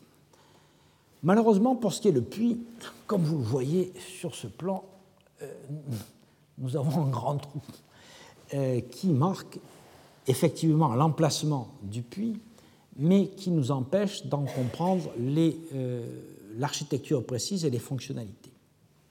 Tout ce que nous savons, c'est que le puits était certainement très large, au moins de l'ordre de 16 mètres de diamètre, et qu'on y accédait, comme à, Maximianon, par un escalier dont j'ai trouvé les premières marches ici. Et euh, on en verra une photo tout à l'heure. Donc il faut imaginer qu'il y avait un escalier en colimaçon qui s'enfonçait dans le puits pour atteindre la nappe phréatique. Cet escalier, évidemment, ne suffisait pas euh, à. Euh, alors ici, vous voyez une, photo de, de l'emplacement du puits que nous n'avons pas pu fouiller parce que ça demanderait des moyens considérables. Il y a euh, des milliers de mètres cubes de sable à enlever. Et cet escalier qui permettait d'accéder à la phréatique n'était pas évidemment le moyen normal de puiser l'eau dans le puits. Vous imaginez que s'il avait fallu remplir les citernes euh, avec des seaux en remontant l'eau avec l'escalier, on n'y serait jamais parvenu. Il y avait donc, il faut donc imaginer qu'il y avait des machines pour euh, élever l'eau, des machines élévatrices, donc des norias, ou comme on dit en Égypte, des sakias. Et ces sakias, malheureusement, dans aucun des forts que nous avons pu fouiller, n'ont été retrouvés car, par nature, la machinerie est située à proximité du puits, et donc c'est la première chose qui s'effondre dans le puits lorsque celui-ci euh, euh, se, détruit. Mais euh, nous savons qu'elles existaient, ces machines, pour deux, raisons. La première, c'est que on en a quelques traces dans les ostracas. Il y a notamment, en ce qui concerne Didumoy, une lettre qui a été adressée à un certain Isodoros, qui était curateur euh, de, euh, Dumoy, euh, non, qui a été adressée par Isodoros, qui était curateur des à un certain Valerius Apollinaris, qui était procurateur Augusti en 219 après Jésus-Christ. le texte a été publié par Hélène Cuvini sous la référence Ostraka de Dumoy, inventaire 159. Et dans ce texte, il est fait mention de trois godets qu'on appelle des cadoïs qui doivent être changés. Et les nouveaux, textes, les nouveaux euh, godets donc pour la machine devaient être fabriqués par un certain Petronius le barbare. Euh, évidemment, le texte est un peu lacunaire, mais ça nous permet de penser que encore à cette époque-là, il faut fabriquer euh, des, godets de façon très particulière et très précise, et on n'imagine pas qu'on ait en quelque sorte fabriqué trois godets qu'on enverrait au fin fond du désert s'il s'agissait de pots à sakier, c'est-à-dire de céramique, de pots en céramique, comme on peut en voir dans les sakiers à l'heure actuelle et comme on en verra dans la phase finale des, des forts. Donc, euh, l'existence de ce texte le fait que dans les couches anciennes du dépotoir, c'est-à-dire dans les couches qui vont de la fin du 1er siècle jusqu'à la fin du 2e siècle, je n'ai jamais trouvé aucun pot à saquer, c'est-à-dire ce sont des, euh, espèces de, petites jarres euh, qu'on attache sur la, sur la corde euh, qu'on fait descendre dans le puits. et donc l'absence de saquer et ce texte me fait penser que dans la phase ancienne c'est-à-dire lorsque les forts ont été construits, on a utilisé des chaînes qui utilisaient des godets en métal. Godets en métal qui étaient euh, de bien meilleure qualité, bien sûr, euh, mais qui, lorsqu'ils étaient abîmés, nécessitaient une réparation spéciale, voire la, fabrication de nouveaux godets. Et c'est probablement la difficulté à euh, faire ces nouveaux godets qui a poussé à une simplification à partir de la fin du IIe siècle et au IIIe siècle après Jésus-Christ, et on a remplacé progressivement ces chaînes à godets de métal, qui sont connues par ailleurs, euh, par des chaînes euh, qui utilisent des poteries. Euh, donc il faut imaginer cette, machinerie quelque part dans ce secteur qui est ici, car c'est vers ce secteur que convergent des canaux euh, des petites canalisations qui alimentent les citernes. Euh, on en a aussi un autre indice dans, la, euh, dans, cette pièce qui est ici. Dans la phase finale, on a retrouvé un gros tuyau de plomb qui présente d'un côté des, traces de fixation avec des clous sur une caisse de bois Et on imagine donc que c'est la pièce, en quelque sorte, de jonction entre le bassin qui reçoit euh, l'eau euh, de la Noria et euh, les, canalisations en céramique que vous voyez là. Donc un système déjà relativement complexe et nécessaire, car il fallait remplir d'énormes citernes. Ces citernes, nous les avons donc mises au jour progressivement. il y en a quatre, deux ici, la une et la deux, une troisième ici, une quatrième ici. Vous voyez ici la citerne numéro 3, avant que nous commencions les fouilles, mais qui était encore euh, bien visible. Et ici, les citernes numéro 1 et 2 qui sont situées ici. Ces deux premières citernes, euh, qui sont situées dans euh, l'angle nord-est, ont été construites en briques et sont les plus petites. Elles mesurent 6 mètres par 3 mètres 30 de largeur pour une profondeur qui euh, tourne autour de 2,70 m, 2,80 m. Et ce sont ces deux citernes qui ont été construites dès le départ, au moment où on a édifié le fort et où on a creusé le puits. Donc c'est à celles, ces deux citernes que fait référence l'inscription. La capacité de stockage de chacun des réservoirs était de 55 mètres cubes, ce qui fait au total environ 110 mètres cubes d'eau disponibles immédiatement. Il est clair que ça ne suffisait pas, car euh, à partir d'une certaine époque, que nous allons voir maintenant, il a été nécessaire d'ajouter deux autres citernes, euh, la citerne 3 que nous venons de voir et la citerne 4 qui est ici. Voici ici des citernes 2, euh, la 2 qui correspond à la première phase et la 3 qui est édifiée ensuite, et ici donc, le plan qui nous permet de voir les deux premières citernes accolées au rempart, la citerne 3 qui est ajoutée par la suite avec tous les systèmes d'adduction d'eau hein, et de surverse d'une citerne dans l'autre. Au passage, vous voyez ici, on y reviendra, les thermes qui sont situés évidemment juste à côté de l'arrivée d'eau. Et ici, la citerne 4 euh, qui est située de l'autre côté de la porte. La citerne 3 qui est donc ici, est la plus vaste de toutes, en tout cas la plus vaste que les deux premières, puisqu'elle mesure 6,85 m par 6,60 m pour une profondeur de 2,82 m, ce qui fait une contenance à elle seule de 125 m3 d'eau, c'est-à-dire le double de chacune euh, des deux euh, citernes primitives. Quant à la 4, euh, que nous voyons ici, elle mesure 6,85 m par 5,30 m pour une profondeur de 3,60 m et donc un volume maximal de 130 m3 environ. Les citernes donc 3 et 4 ont été construites dans un second temps et il s'agit maintenant d'essayer de déterminer quand. Pour ceci, euh, nous avons euh, un bon indice qui est une inscription. Cette inscription est une inscription en latin euh, qui dit ceci Caiaris Augusti, Iusu Metirufi Prefecti Augusti, un certain Constance, curator lacum magnum fecit. ça se comprend très aisément, ce qui veut dire euh, que dans une époque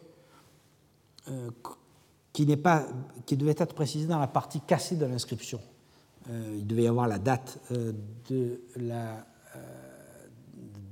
de la création de cette nouvelle citerne, qui était quelque part euh, sous le règne de l'empereur Domitien. Nous le savons parce que Métus Rufus était euh, préfet d'Égypte sous Domitien. Euh, tout ce que nous savons, donc, c'est la fin de, la titulature impériale, hein, Caesari Augusti. Donc, à une date X du règne de l'empereur Domitien, par autorisation de ou par ordre plutôt, de Marcus Mettus Rufus, préfet d'Égypte, un certain euh, quelque chose Us Constance, hein, euh, qui était curateur, a fait faire la grande citerne. Alors l'inscription a été faite certainement entre 88 et 92 après Jésus-Christ, car ce sont les dates extrêmes des fonctions de Métus Rufus à la préfecture d'Égypte. Donc ça nous donne une bonne date. Le problème, c'est de savoir quelle est cette citerne, car nous avons deux candidats pour une seule inscription. Et, quand est-ce que l'autre citerne a été construite? Alors pour ça, il faut que nous nous aidions, nous allons le voir, euh, euh, du dépotoir. Mais auparavant, on va finir d'examiner euh, les adductions d'eau qui sont aussi importantes pour comprendre que l'eau sert bien sûr à l'alimentation du fort, mais sert surtout à abreuver les chameaux de passage et à l'extérieur du fort, euh, grâce à un tuyau qui traverse le rempart ici, il y avait des euh, abreuvoirs assez, longs et importants pour permettre euh, d'abreuver un grand nombre de chameaux. Il y avait aussi donc à côté de l'alimentation des citernes, une alimentation destinée à, des petits termes qui semblent avoir été construits dès le départ euh, pour l'agrément des soldats. petit terme qui, comme euh, dans ce que nous avons vu euh, dans le fort de Maximianon, comprennent une pièce chaude, qui là est très caractéristique, avec une pièce au sol sur hypocoste, avec le praefornium qui est ici, qui permettait de chauffer la pièce, et une baignoire froide qui est située ici ces termes ont fonctionné euh, très longtemps, ont été réparés plusieurs fois, euh, mais à la fin de l'occupation du fort, ils ne sont plus utilisés, ils sont détruits, et à la place est construit ce petit bâtiment euh, au-dessus. Donc on voit que l'eau est quelque chose de tout à fait essentiel, et il nous reste donc à dater les diverses phases, et pour ça, nous devons nous reporter à euh, la fouille du dépotoir, car c'est lui qui donne les éléments nécessaires. Alors, il faut changer de. Euh,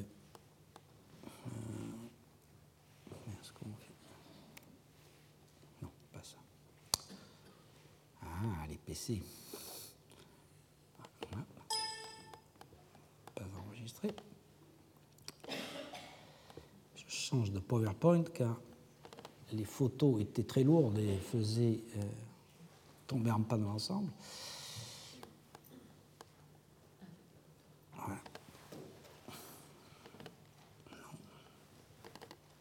Voilà.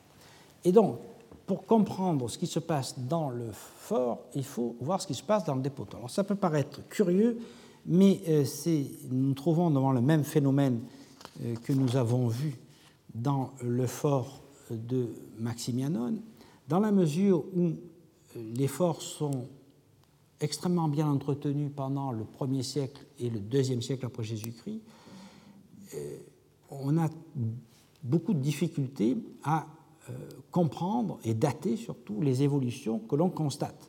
On constate les évolutions parce qu'on voit bien que, par exemple, si on construit une nouvelle citerne, ça a cassé des murs anciens, etc. Mais on n'a pas de stratigraphie à l'intérieur du fort qui permette de le dater. Alors nous avons, grâce à Dieu, les inscriptions, et euh, nous avons aussi donc, les éléments que nous donne le dépotoir. Et celui-ci, sur lequel je vais euh, m'attarder un peu, est tout à fait important. Il s'étend en face de la porte. Alors vous voyez ici, la vue est prise du dépotoir, la porte est ici, et le dépotoir est en cours de fouille dans ce secteur. Dans son état final, bon, voilà. dans son état final, il couvre, vous voyez, ça forme une, espèce de colline ici. Il couvre euh, environ 500 mètres carrés et son épaisseur varie d'une dizaine de centimètres à plus de 3 mètres. L'estimation approximative des dépôts est de l'ordre de 400 mètres cubes, mais cette masse considérable ne comprend pas que des détritus. Elle comprend aussi des gravats euh, et euh, des, couches de gravier, des gravats qui proviennent de la démolition de casernements et euh, de travaux qui ont été faits à l'intérieur du fort, et de couches de gravier qui proviennent des creusements qui ont été effectués. Le mobilier qui a été trouvé dans ce dépotoir est extrêmement abondant et varié. Euh, je vous fais défiler juste quelques diapositives pour vous en donner une idée, mais je n'insiste pas sur ces questions qui feraient l'objet euh, de, de, cours plus détaillés, mais c'est uniquement pour vous donner une idée de la qualité de, cette, du, matériel qu'on trouve dans ce dépotoir, que vous voyez ici en cours de fouille. Et on voit bien la, stratigraphie extrêmement serrée avec chacune des couches, parfois assez plates, mais aussi euh, inclinées.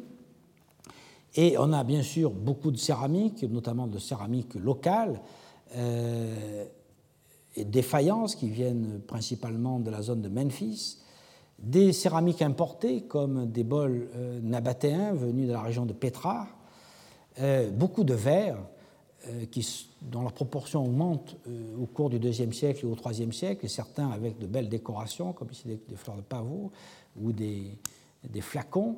Et ce qui était très important dans ce dépotoir, énormément de textiles, de restes de vêtements, Ici, une tunique qui porte un décor typique du début du IIe siècle, avec ces espèces de gamins euh, tissés dans le dans l'ensemble qui donne cette décoration, mais on peut avoir aussi des vêtements décorés euh, de façon beaucoup plus élaborée. Euh, on a trouvé toutes sortes de, types de vêtements, y compris des bonnets.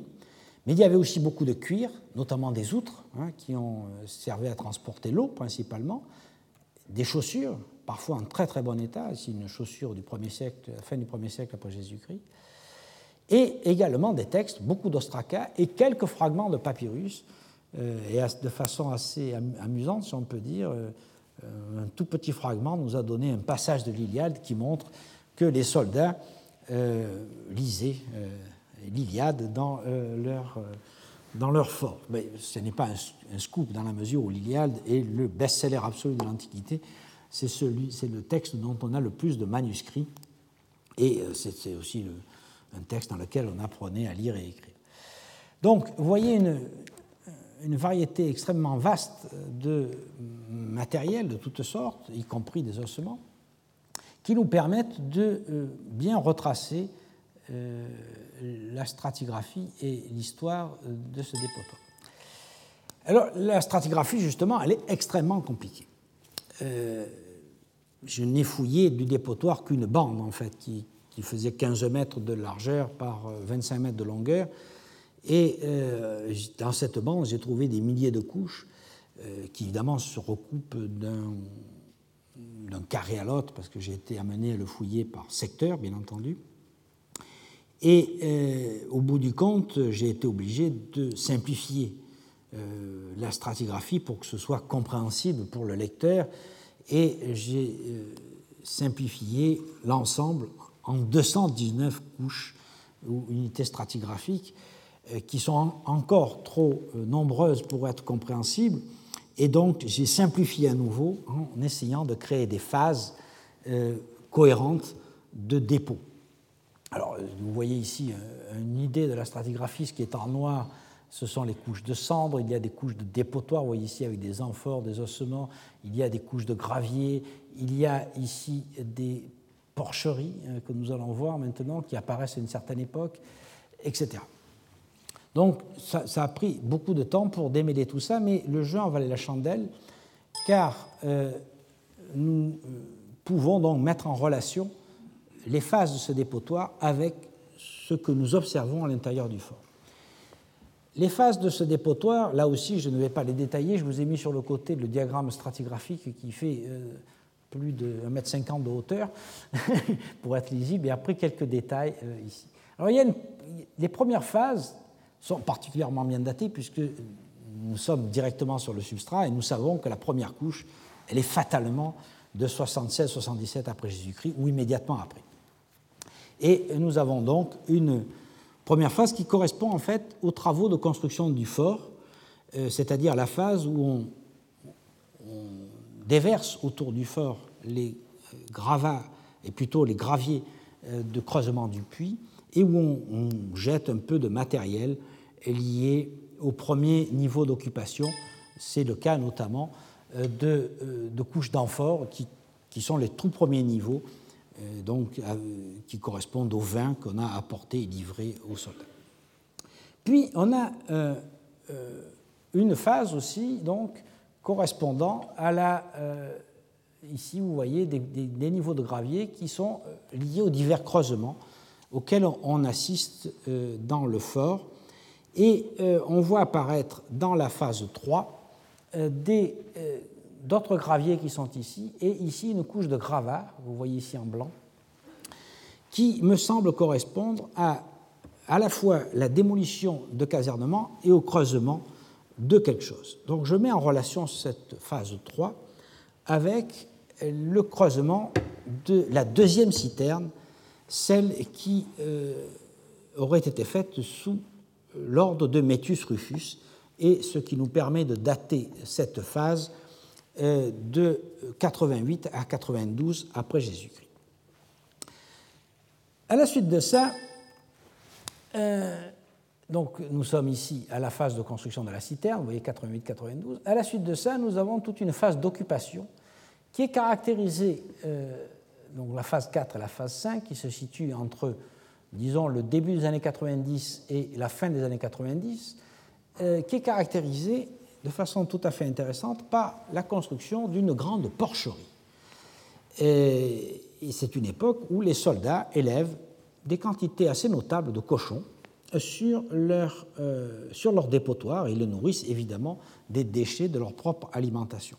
Alors nous avons toute une série de textes aussi qui nous parlent de ces cochons qu'on faisait venir depuis la vallée et que l'on engraissait sur place. Vous voyez ici donc les abris dans lesquels les cochons étaient mis et les auges où on leur donnait à manger.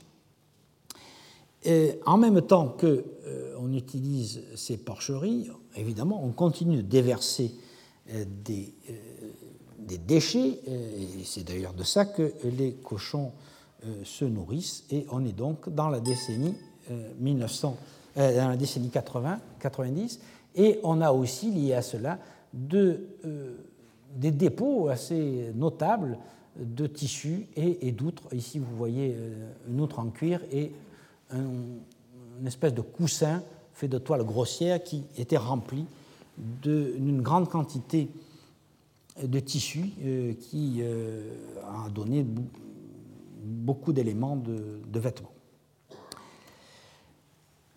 Lorsqu'on progresse un peu plus vers le haut de la stratigraphie, on est là donc dans la zone moyenne, on se rend compte qu'il y a une nouvelle phase euh, que j'ai appelée phase 6 qui correspond à la au creusement à nouveau de quelque chose, puisqu'on a des couches de gravier et des couches de, de gravats, c'est-à-dire à la fois des pierres, des morceaux de, chaux, d'enduit, etc., mélangés à euh, des déchets en assez bon état. C'est-à-dire qu'on a vraiment l'impression qu'on a démoli des casernements où il y avait des amphores, euh, euh, des matelas, des, étagères, etc., qu'on a tout jeté dehors et qu'on a jeté sur ces euh, gravats une couche de gravier qui provient d'un creusement. Et donc je mets en relation cette phase 6 qu'on voit ici avec la, la, démolition de casernement et la construction d'une nouvelle citerne. Alors, ce que je ne peux pas faire, c'est savoir si c'est la citerne 3 ou la citerne 4, euh, parce que là, évidemment, euh, les éléments ne nous permettent pas de le dire, mais euh, je suis à peu près sûr qu'on peut dater la dernière citerne qui est construite dans le fort de l'année 96 après Jésus-Christ ou immédiatement après.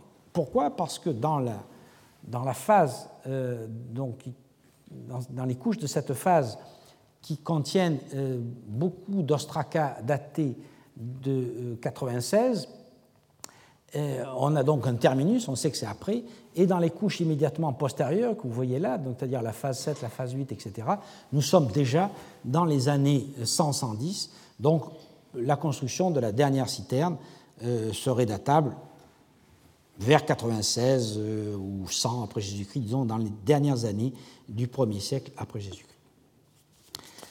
La stratigraphie donc continue de monter et nous avons un déversement continu de, détritus à divers endroits du dépotoir jusque dans les années 150 après Jésus-Christ. Au cours de cette phase, on continue d'élever des cochons et on a donc des sous successives qui sont construites, démolies et reconstruites évidemment au fur et à mesure que le dépotoir prend de la hauteur. Et en voici une, évidemment nettement moins euh, sophistiquée que la première, mais qui donne donc une bonne idée de la continuation de l'élevage des cochons jusque vers la décennie 140 après Jésus-Christ. Ensuite, nous avons affaire à une phase qui, dernière phase qu'on voit là, qui correspond principalement au niveau d'occupation du fort, disons dans les années 130, 140, mais pas au-delà de 150 selon moi. Parce qu'aucun de ces niveaux, y compris les plus tardifs de cette zone, c'est-à-dire les derniers qui sont là, aucun de ces niveaux n'a livré d'ostracone postérieur euh, à la décennie 140 et surtout n'a livré aucune euh, gourde qui apparaissent, gourdes fabriquées à Soin, puis ensuite dans la région de Coptos, gourdes qui apparaissent vers le milieu du IIe siècle après Jésus-Christ. Nous avons donc probablement euh, une interruption du dépôt euh, dans, euh, des dépôts dans le dépotoir vers 150. Et on a une reprise, non plus dans cette zone qui est ici, mais dans la zone qui est ici, plus près de la porte, une reprise après nettement après un hiatus que je situe, disons, dans, euh, le, deuxième, dans le troisième quart du deuxième siècle. Ce hiatus qui est situé ici. Et on a une reprise avec à nouveau des dépôts qui commencent par des gravats et qui se poursuivent ensuite par des déchets euh, euh, normaux. Alors ça, je crois qu'il faut le mettre en relation avec une inscription qui nous dit euh, une inscription de l'époque de Marc Aurèle et qui est tout à fait importante et qui nous dit ceci. Euh, dans la 17e année de l'empereur César Marc Aurèle Augustin Auguste, Antonin Auguste, vainqueur des Arméniens, vainqueur des Mèdes, vainqueur des Parthes, grand vainqueur des Germains, le puits, alors là après il y a une lacune, mais le puits du Praesinium s'étant effondré, ce puits fut reconstruit avec quatre quelque chose, donc on suppose c'est les quatre citernes, et tous les éléments annexes, alors on imagine que c'est la, Sakia, bien entendu, sous l'ordre euh, de Titus euh, Magnus, préfet d'Égypte, et sous la responsabilité de, alors là le nom est dans la lacune, nous ne savons pas qui c'est, qui était préfet du désert, et les travaux étant dirigés par une personne que nous ne connaissons pas parce qu'elle est dans la lacune, qui était Duplicarius, et un autre qui était Vexillarius.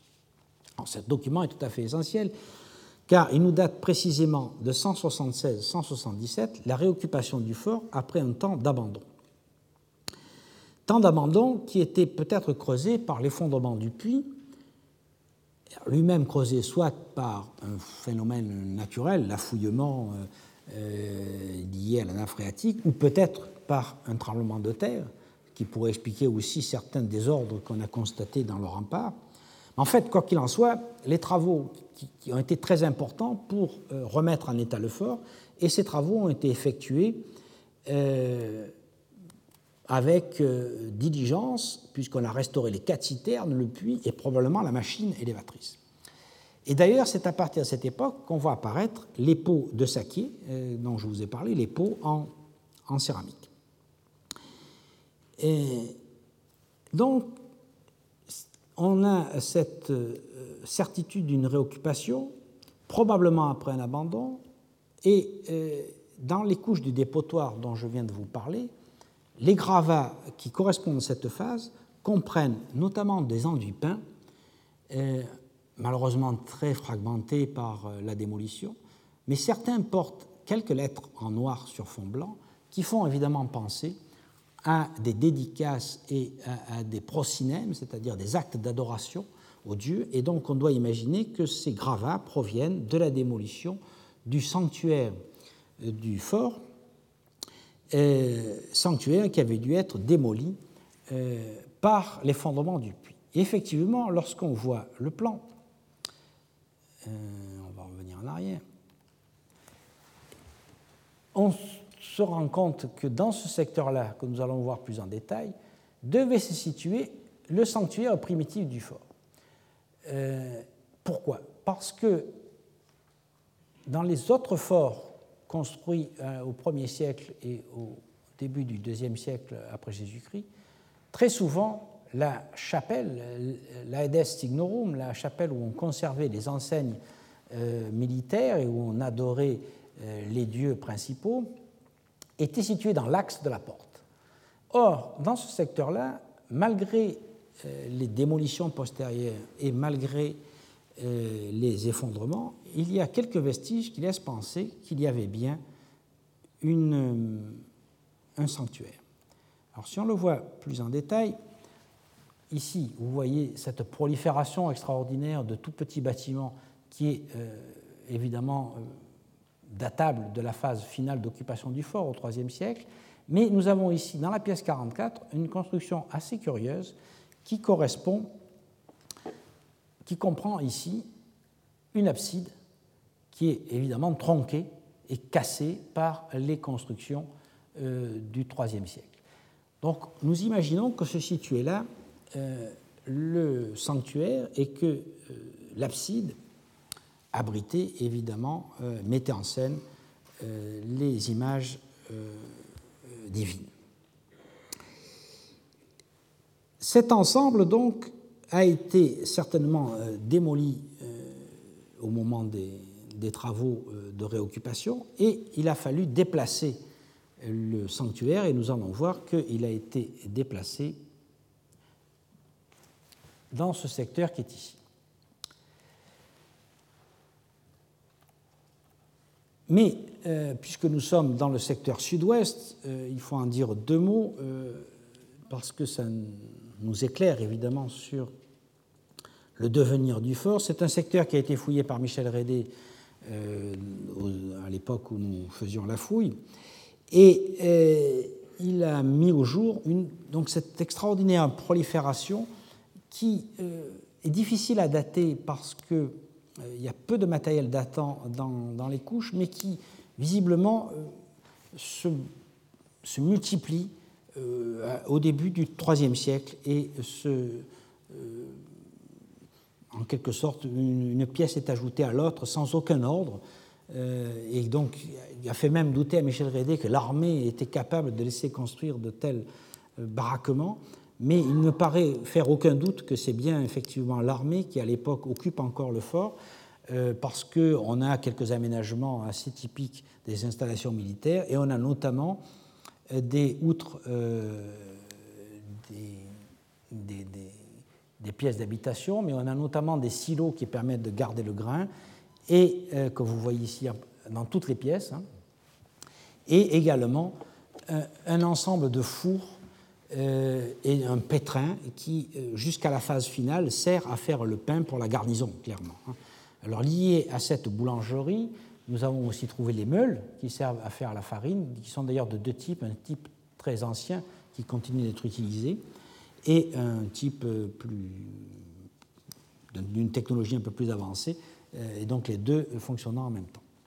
Donc dans ce secteur, on voit bien qu'il y a une occupation très intense euh, à la fin du IIe siècle et pendant toute la première moitié du IIIe siècle, mais en quelque sorte un peu incontrôlée, euh, on a l'impression que presque que chaque soldat soit construit son, son petit baraquement. Ce n'est pas le cas de la, dans la partie nord-ouest qui semble avoir été toujours nettement euh, mieux contrôlé et mieux préservé et euh, sur lequel euh, on va maintenant insister. Ce secteur qui est situé donc à côté de la grande citerne dont nous avons parlé tout à l'heure, a une histoire qui est relativement claire et bien datée à la différence de ce qui s'est passé dans l'angle sud-ouest, car il est évident que les interventions qui ont été faites ont été coordonnées et voulues euh, de façon euh, très euh, sérieuse par le commandement du fort.